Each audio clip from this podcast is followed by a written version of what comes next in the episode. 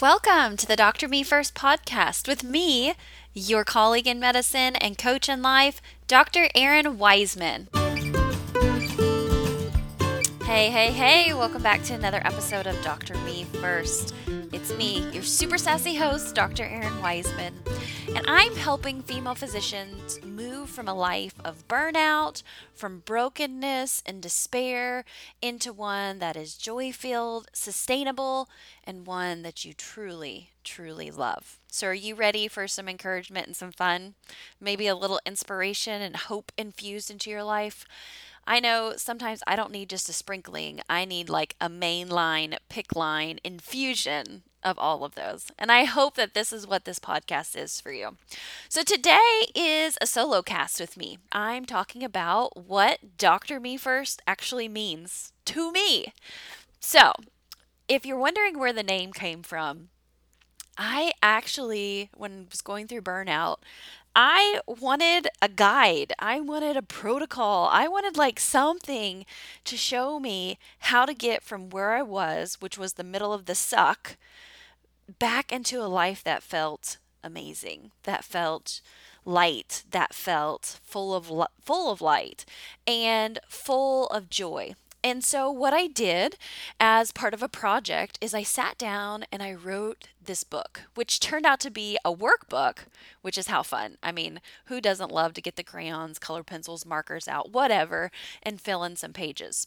But anyway, so this project started out as a small like ebook. It was going to be like 5 to 10 pages, you know, just to get something out into the world on what I thought physicians needed to work through burnout and to go into a career that they thrive in and a life that they loved. And the more I kept writing, the longer it got. And the longer it got. And the longer it got. And the program that I was working in said I no longer had any memory left to keep saving PDF files. So I had to cut it off. But it was just a great project that helped me one, get all of my ideas out on paper. Everything that helped me as I was working through burnout, as I was becoming a life coach, as I was talking with my colleagues from residency or medical school, and the ideas and the thoughts that I came up with them, and actually getting it recorded for everybody else out there. And so when I wanted to start my podcast, I actually initially named it the Doctor's Lounge Podcast. Little did I know that was already taken. So, plan B, I was going to name it Truth Prescriptions. Well, little did I know from that, that was already taken too. So, third choice, I went back to Dr. Me First. And I love the words Dr. Me First because so many times as physicians, that's exactly what we needed to do. That's exactly what I need to do every single day. I need to take care of me and mine first before I go out and serve because for so long I was giving away everything I had all of my time, my love, my emotions, my energy, my intellectual property and thoughts. It was all being spilled out, and I was keeping nothing left for myself. And I needed a way to give myself permission to say, No, Erin, it's time. You're a physician. You need to physician yourself. So, hence, Dr. Me first. And now I want to tell you about the sponsor of today's episode. It's a shout out of encouragement from Dr. Karina Hopen. You may recognize the name because she was actually a guest a few episodes back, but she wanted to particularly sponsor the Dr. Me First podcast and have me read this shout out of encouragement to you from Albert Schweitzer. At times, our own light goes out and is rekindled by a spark from another person. Each of us has cause to think of deep gratitude of those who have lit the flame within us. She goes on to say that the daily dose of Dr. Me First helps keep her and you inspired by the many female physicians who are harmonizing work and home life. I just want to thank Dr. Hopen so much for her sponsorship, for her shout out of encouragement. And I also want to tell you all about a cool project that she's doing. She's in the process of creating an online course that will help individuals ignite their creative energies, whether that be through art, writing, music, woodworking, even podcasting probably falls on that list. And this course is going to be available in late August, early September. And if you want to check out more on what Dr. Hopen's doing with this amazing creative energy project, go check out our website at thrivingmamamd.com. Again, that's Thriving Mama MD with Dr. Karina Hopen. So I'm really excited that the book and the podcast have actually kind of mirrored each other.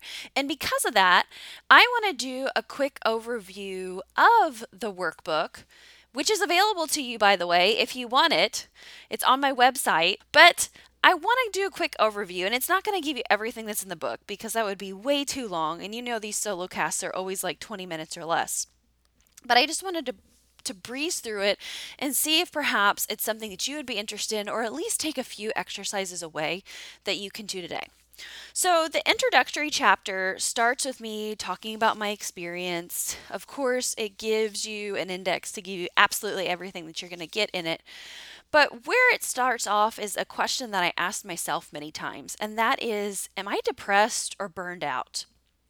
I knew that I had like sat there and contemplated, you know, should I start an SSRI myself just to see if I would get better, even though I knew in the back of my mind I should not treat myself, which, you know, is a struggle for many of us.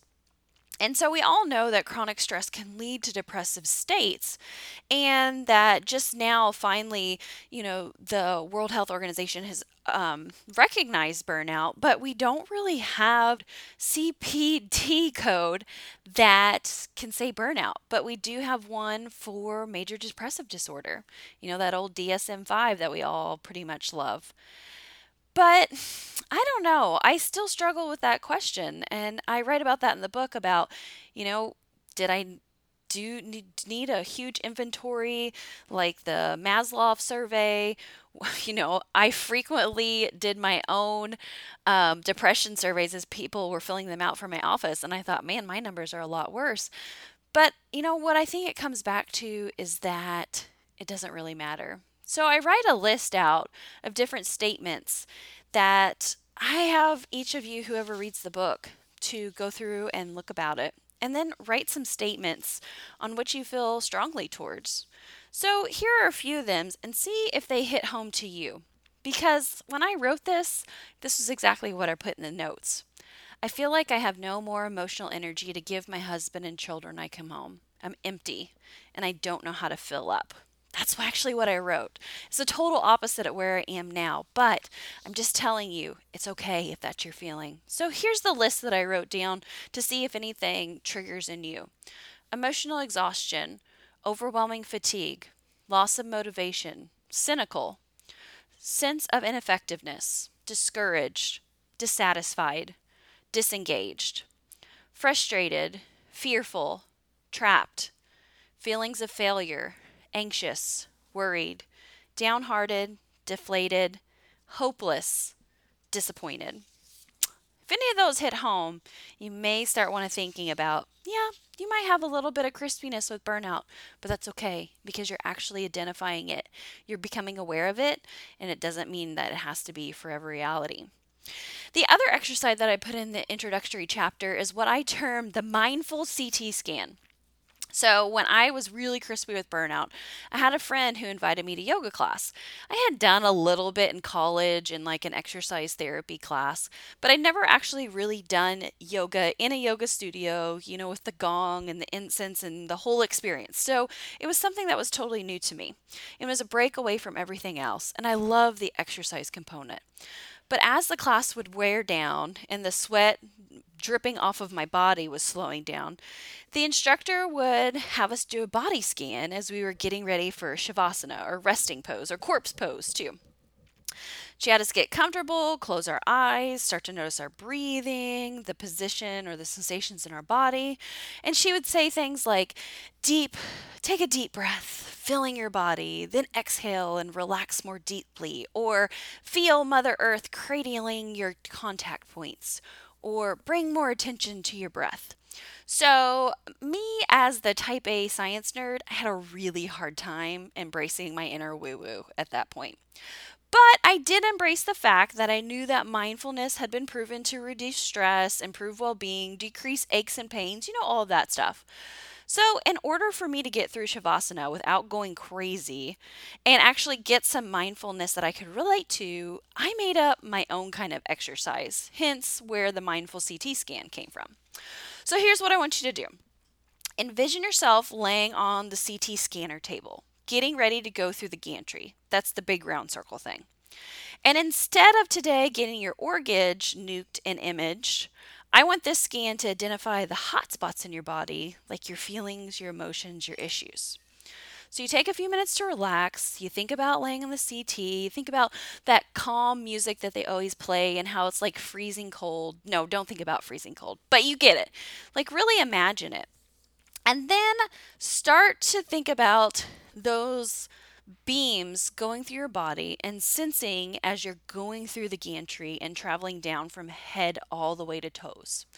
You know, what does your emotional levels look like? What do your internal stru- internal structures look like? Are they crispy with burnout? Is your heart atrophied because there's no love in your life?